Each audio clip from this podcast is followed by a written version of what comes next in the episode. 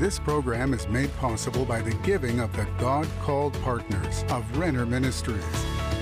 Stay tuned for a teaching you can trust, a message that will inspire, strengthen, and equip you with vital insights and understanding from the Word of God.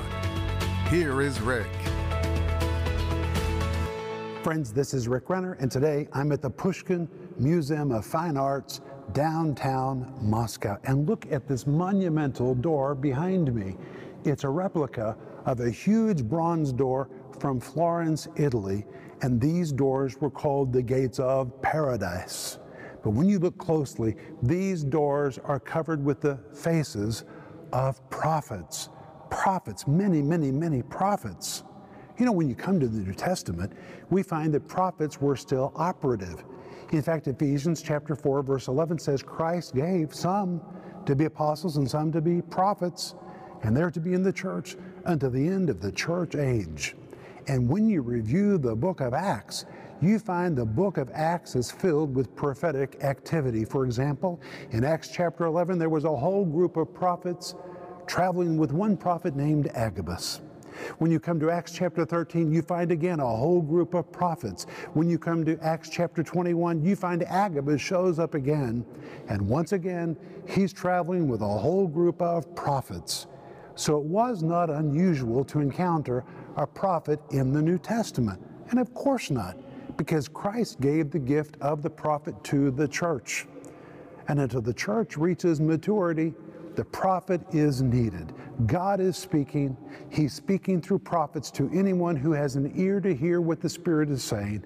And according to Ephesians chapter 4, verse 11, Christ gave the gift of prophet to the church. And today, we're going to dig deep and find out how many New Testament prophets are actually referred to in the New Testament. But first, watch this. 30 years in the making. Rick Renner's new book, Apostles and Prophets, is being called Essential Teaching for Every Believer. And now, this book is available anywhere books are sold or online at Renner.org. This beautifully bound 750 page book is the definitive study available on apostles and prophets.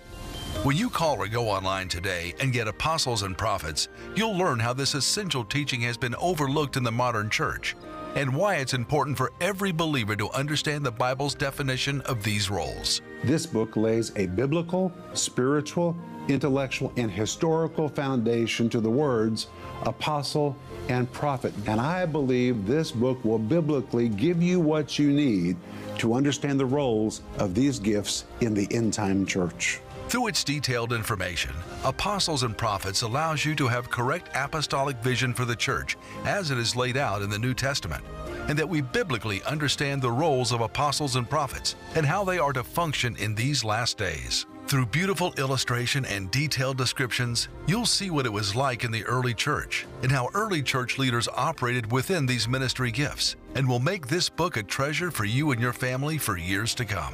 Call now to get Apostles and Prophets for just $30 or go to Renner.org. Great as a gift or for your own Bible study. Don't miss this special offer. My friend, I really want you to order my book, Apostles and Prophets.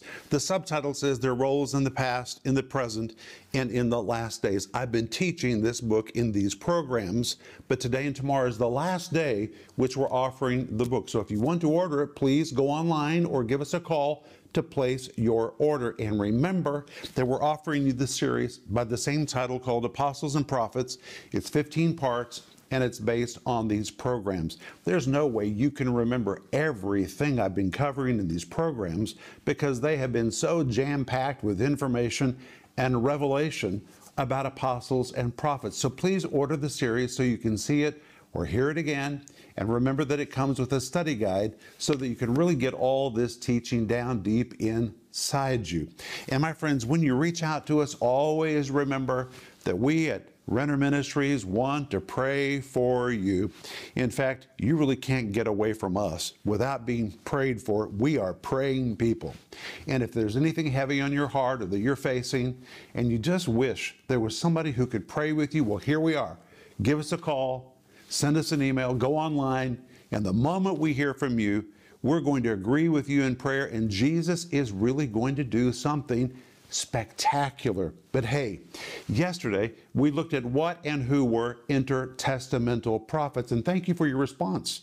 I'm so appreciative when you reach out and let me know that the program is feeding you. But today we're going to move on and we're going to see how many New Testament prophets are actually referred to in the New Testament. And of course, I'm teaching from my new book, Apostles and Prophets. I can't teach all of this because it's so enormous. That's why I want you to get your own copy of it. But the word prophet today is wrongly used very often in the church. And I'm sure that if the Apostle Paul were alive today and he saw the growing list of people who are called prophets, and you can see them in magazines, on television, and the internet, and all kinds of media. If he saw the growing list of people who identify themselves as prophets or who are incorrectly called prophets by others, I think he would simply be aghast. At the time of the New Testament was being written and the church was being established, the word prophet was a very important word. It was a respected term that was only applied to those who were bona fide, Christ given prophetic gifts. And today, this word is being used very, very loosely. And the problem is, when you use a word too loosely, you water down the meaning of the word. And the truth is, many have a drawing to prophetic things, but that does not make them a Christ given prophet. Many people have a drawing to help churches get started, but that does not make them apostles. Many people have a deep, deep love for the lost. That does not make them a fivefold evangelist. Many people have a deep love for people and want to really care for people's souls, but that does not make them a fivefold pastor. Many people love the Word of God and even to share insights from the Word of God, but that alone does not qualify them to be a fivefold teacher. Prophets are real. And prophets are powerful, but only a handful of those that are called prophets really are prophets. And I'm convinced that people who use this term wrongly or who incorrectly use the term prophet to describe somebody else simply do it because they really don't understand what the word prophet means. That's why we really need to understand this subject. But words and terms are very, very important. And when a very specific term, like the word prophet, is used too freely or too loosely, it gives the false impression that there's a plethora of prophets in the body of Christ. And my friends, there simply are not. But in this program today, we're going to be looking at New Testament prophets, and the list I'm going to give you today is not all inclusive because there were traveling groups of prophets. We really don't know all of their names. We know some prophets that are named in the New Testament, and today we're going to be looking at some of them. And you're going to see that there were local prophets, there were traveling prophets, there were some apostles who were also prophets, there were female prophets, and you're going to see that in the early ages, just like today, there was a problem with false prophets. And in tomorrow's program, we're going to be dealing with the issue about false prophets. But when we come to Acts chapter 13, verse 1, we find that in the city of Antioch, there was a hub of prophetic activity, and it was amazing. And in Acts chapter 13, verse 1, the Bible tells us now, there were in the church that was at Antioch certain prophets and teachers, as Barnabas and Simeon that was called Niger, and Lucius of Cyrene, and Manaen, which had been brought up with Herod the Tetrarch, and Saul. But notice verse 1 begins with the word now, and in Greek it is the little preposition de, which is an exclamation mark to make a powerful and dramatic statement. You could actually translate the verse like this. Now, amazingly, there were in the church that was at Antioch certain prophets and teachers. And then it gives the lists of these men. In Acts, 10, Acts chapter 13, verse 1, does not specify exactly who were prophets and who were teachers, but when you read the Greek text, the Greek text uses certain parts of speech to indicate the first three were the prophets and the last two were the teachers. And this would mean Barnabas, Simeon, that was called Niger, and Lucius of Cyrene functioned primarily as prophets, while Manaen and Saul functioned in Antioch primarily as teachers. But when you come to 2 Timothy chapter 1 verse 11, Paul tells us that eventually his calling expanded. And of course, we know that he was an apostle, and when you're an apostle, you have the ability to function in all five of the fivefold ministry gifts. And when you read Paul's wording in 2 Timothy chapter 1 verse 11 it seems that he indeed functioned as a prophet as well. He says, "Whereunto I'm appointed a preacher an apostle and a teacher of the Gentiles. And Paul here says he was a preacher, and there are some scholars who allege that this word preacher refers to Paul standing in the office of a prophet. So if we stopped here, already in the New Testament, we would have Barnabas, Simeon, Lucius, and the Apostle Paul as individuals who functioned as prophets in the time of the New Testament. But then we come to another very powerful example in Acts chapter 11, a man named Agabus, another example of a New Testament prophet. This is prophet number five. And in Acts chapter 11, we're told that a prophet named Agabus arrived in Antioch from Jerusalem with a whole group of unnamed prophets. So, in addition to him, there were other prophets that were traveling with him. This entire group of prophets were endowed with remarkable prophetic insight concerning future events and with the power of explaining divine mysteries. And we read in Acts chapter 11, verses 27 to 28.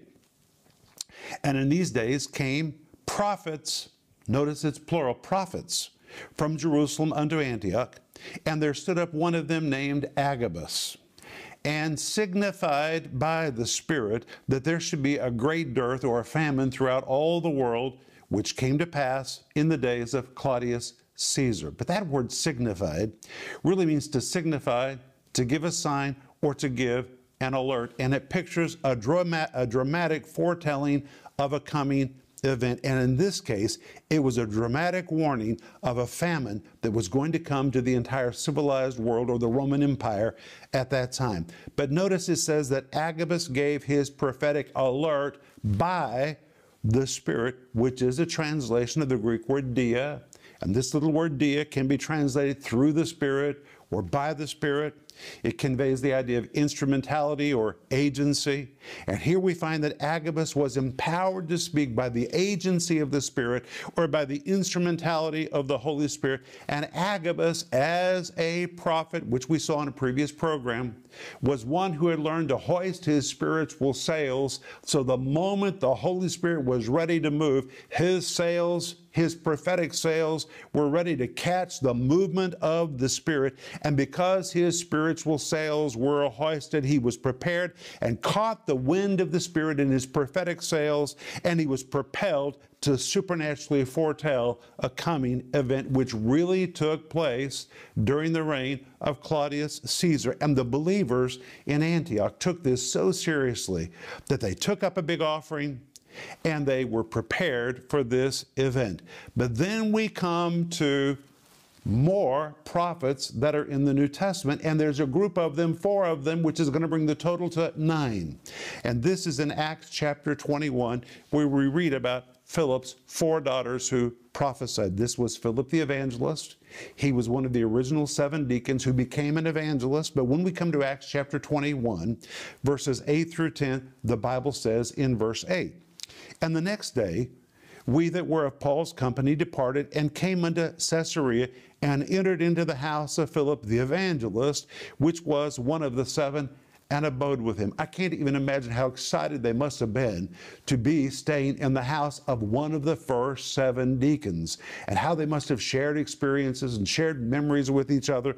But verse 9 says, And the same man, that's Philip the evangelist, had four daughters, virgins, which did prophesy. But notice it says, and the same man. The word and is a translation of the preposition de, which is an exclamation mark to make a powerful and dramatic statement. You could translate it now amazingly.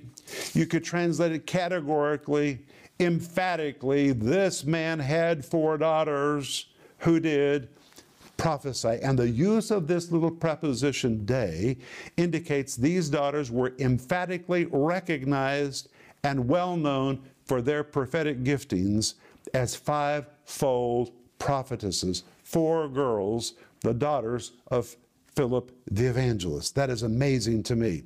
And really, this should challenge anyone who would ever suggest that Paul's writings are opposed to women being in the ministry.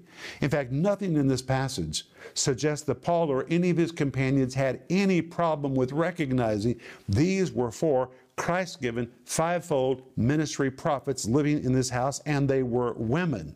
These four daughters were just as recognized as prophetesses as their father was recognized as being a fivefold evangelist.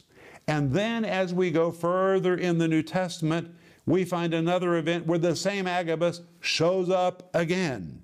And we read about this in Acts 21, verse 10. The Bible says, And as we tarried there many days, there came down from Judea a certain prophet named Agabus. Here comes Agabus again, like metal attracted to a magnet. Agabus felt a spiritual connection to Philip's household where there were four resident prophetesses. My friends, if you study the Old and the New Testament, you find that prophets were always attracted to each other. They knew where each other lived, they traveled in groups, they were always visiting with each other. And now, in that very same style, we find that Agabus, he knows that in this particular house, there's not just an evangelist, there are four prophetesses, and he's attracted to them like metal to a magnet. And now he shows up and he comes to the house of Philip the evangelist. There is no indication in the Bible at all that he even knew the Apostle Paul was there. There's no indication that he came there to give the Apostle Paul a word, but when he got there, suddenly the Spirit of God began to move. And we read in Acts chapter 21, verses 10 and 11. And as we tarried there many days, there came down from Judea a certain prophet named Agabus. And when he was come unto us, he took Paul's girdle and bound his own hands and feet and said, Thus saith the Holy Ghost, so shall the Jews of Jerusalem bind the man that owneth this girdle and shall deliver him into the hands of the Gentiles. When Agabus came into that house and saw Paul suddenly, he was moved by the Holy Spirit to deliver a prophetic word. His spiritual sails were hoisted. He was ready for any moment the Spirit wanted to move, and now he's moving under divine inspiration, and he begins to foretell future events that are going to take place with the Apostle Paul. But notice, Paul and his companions had already been in that same house many days with Philip the evangelist and four daughters who were prophetesses. And there's no indication in the scripture at all that in the many days they were there, the four prophetesses ever gave any indication that trouble was awaiting Paul in Jerusalem. I'm sure they shared many things. They probably shared many prophetic things, but it seems that this particular aspect of Paul's future was not revealed until Agabus showed up. Now, why would these four girls be with Paul for many days and not see what Agabus saw? And the answer is found in 1 Corinthians chapter 14, verse 29, where the apostle Paul says, let the prophets speak two or three, and let the others judge. If anything be revealed to another that sits by, let the first hold his peace. For you may all prophesy one by one, that you all may learn and may all be comforted, and the spirits of the prophets are subject to the prophets. Notice in this verse the word prophets is plural again and again and again, which means in the city of Corinth there was a multiple group of prophets that were functioning. And we also find in this verse that no prophet has all the revelation by himself. God speaks through many. And the four daughters of Philip were bona fide prophetesses and likely had shared many prophetic insights with the Apostle Paul in the many days that he had been there in that house with them. But when Agabus arrived, just like this verse says, they held their peace and made space for another prophet to operate, and he divinely began to share what had not been revealed to them, which means no prophet knows and sees it all. We need a lot of prophetic ministry to see the whole counsel of God. But wait, there's more. The Bible also tells us about the prophets Silas and Judas, which would make number 10 and number 11. We read this in Acts 15, verses 22, 30, and 32. The Bible says, Then it pleased the apostles and elders with the whole church to send chosen men of their own company to Antioch with Paul and Barnabas, namely Judas, surnamed Barsabbas, and Silas, chief men among the brethren. So when they were dismissed, they came to Antioch, Judas and Silas being prophets themselves. So according to this verse, these two men were prophets, but wait, there's more. We know that in the church of Thessalonica, there also were prophets, and those particular prophets were making a prophetic mess that the Apostle Paul had to straighten out. That's why he wrote to the church and said, Quench not the spirit. That's 1 Thessalonians 5, verse 19. And in 1 Thessalonians 5, verse 21, he says, Prove all things and hold fast to that which is good. He gave them instruction about how to deal with right and wrong prophetic ministry. But then we also find there were prophets who prophesied over Timothy at the time of his ordination. We read this in 1 Timothy chapter 1 verse 18. This charge I commit unto thee, son Timothy, according to the prophecies that went on before thee, that thou by them mightest war a good warfare. Then in 1 Timothy chapter 4, verse 14, he refers to that event again when he says, Neglect not the gift that is in thee, which was given thee by prophecy, and with the laying on of the hands of the presbytery. Prophets were present when Timothy was ordained. We don't know their names, but they were there and they were prophetically functioning. Then finally, we come to the book of Revelation, and in Revelation chapter 11, we find there will be two end time prophets who will be so supernatural, energized by the power of God, that no one will be able to stand against them until the beast kills them, after which their bodies will be displayed in the streets for three days, and on the third day they'll be raised from the dead and they will ascend into heaven, and the whole world will see this event take place. But if you put all of this together, we have the 11 specific names of prophets plus a whole company of other prophets that were active during the time of the New Testament. My friends, prophetic ministry is real. God has given the gift of the prophet to the church. We just need to understand who they are and who they are not. And that leads us to tomorrow's program, where we're going to be talking about how to recognize a false prophet. It's going to be good and it's important. So don't miss tomorrow. But I'll be back in just a moment and I want to pray for you. These days, a lot of people are being called apostles or prophets. But are real apostles and prophets still alive, well, and operating in the body of Christ today? In this much needed, powerful series, Apostles and Prophets, Rick Renner covers what an apostle is and what an apostle is not. What are the signs of a true apostle? Why would anyone claim to be an apostle if he wasn't an apostle? What does the word prophet really mean? What do we know about how real prophets do and do not operate? What about false prophets? This 15 part series is available in digital or physical formats, starting at just $24. And right now, we urge you to get Rick's new book, Apostles and Prophets Their Roles in the Past, the Present, and the Last Days, with over 700 pages of information to help fortify a solid foundation underneath your life for the special introductory price of $30. Joseph Z., founder of Z Ministries and best-selling author, says, armed with his Bible, historical examples, and decades of tenured experience, Rick has produced a scholarly masterpiece that will right-size the mania, purge the dysfunction, confront willful ignorance, and cause celebration among the lovers of the Word of God. And Flashpoint host Gene Bailey says this is not a stuffy manual on how to be an apostle or prophet. You will want to keep this book nearby the next time a question arises on the subject of apostles and prophets. Don't miss this exciting offer the 15 part series, Apostles and Prophets, and the insightful and penetrating book, Apostles and Prophets. Call the number on your screen or go to Renner.org to order. Call or go online now. Hey friends, this is Rick Renner, and today I am standing in the foyer of Rick Renner Ministries in Tulsa, Oklahoma, and I just wish I could pick you up and bring you here to see all the wonderful ministry that is happening in this facility where we receive thousands and thousands of phone calls from people just like you who reach out to us for prayer and for teaching they can trust. Proverbs 10:21 says, "The lips of the righteous feed many." And we know that's our job. Our job is to feed many. And I want to say thank you to you for everything you've helped us do with your giving. You helped us construct our studio, purchase this building. And now in phase three of our ministry expansion program, we're wanting to pay this facility off so we can liberate all that money to take the teaching of the Bible around the world on additional channels and venues. And by being a part of our giving team, you can really help us make this happen.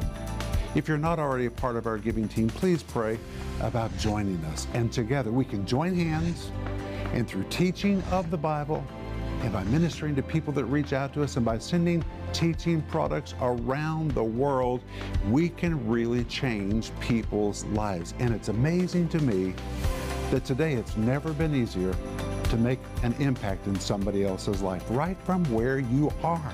So thank you for praying about being a part of our giving team. And the moment you join, I want you to really expect the power of God to show up in your life.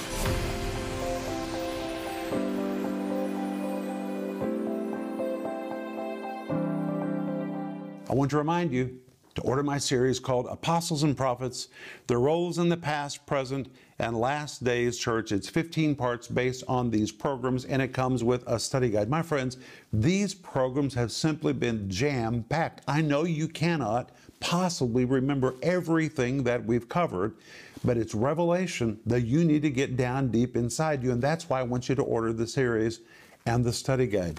And tomorrow will be the last day, which we're offering the book called Apostles and Prophets, their roles in the past, in the present, and in the last days. Look at that book. And my friends, in the very center of this book, there's a full color illustrated section which will help you understand everything that you're reading in this book. You will devour this, it will be a resource that you will go to again and again. And I would encourage you to order two because you're going to want to share one of those copies with your pastor. He will simply thank you for getting him this gift. But I want to pray for you. And remember that tomorrow we're going to be talking about how to recognize a false prophet. But Father, we thank you that the Word of God gives us discernment. In these last days, we need discernment. We need to be able to recognize who is an apostle, who is not, who is a prophet, who is not, Help us to learn who really is, appreciate them, and embrace them so we can receive your ministry to the church and to us. In Jesus' name, amen. I'll see you tomorrow, but remember, Ecclesiastes 8 4, it says, Where the word of a king is, there's power. Hey friends, we're coming to an area near you and we want to invite you to come to one of our meetings. Sunday, February 5th, we're going to Church for All Nations in Colorado Springs and we will be with pastors Mark and Linda Cowart. Then on Sunday, February 12th, we're going to be at Legacy Church with Pastor Jeremy and Sarah Pearsons in Green Mountain Falls, Colorado. Then on Thursday, February 16th, Denise is having a women's meeting at the Stoney Creek Hotel in Broken Arrow, Oklahoma. On Saturday and Sunday, February 18th and 19th, we're going to be at the Living Word Christian Center with Pastor Mac Hammond in Brooklyn Park, Minnesota. And on Sunday, February 26th, we're going to be at Faith Family Church with Pastors Michael and Vicki Bang in Sioux Falls, South Dakota. But please go to our website to affirm all these times and all these dates, and we look forward to seeing you there. This program was made possible by the giving of the God called partners of Renner Ministries.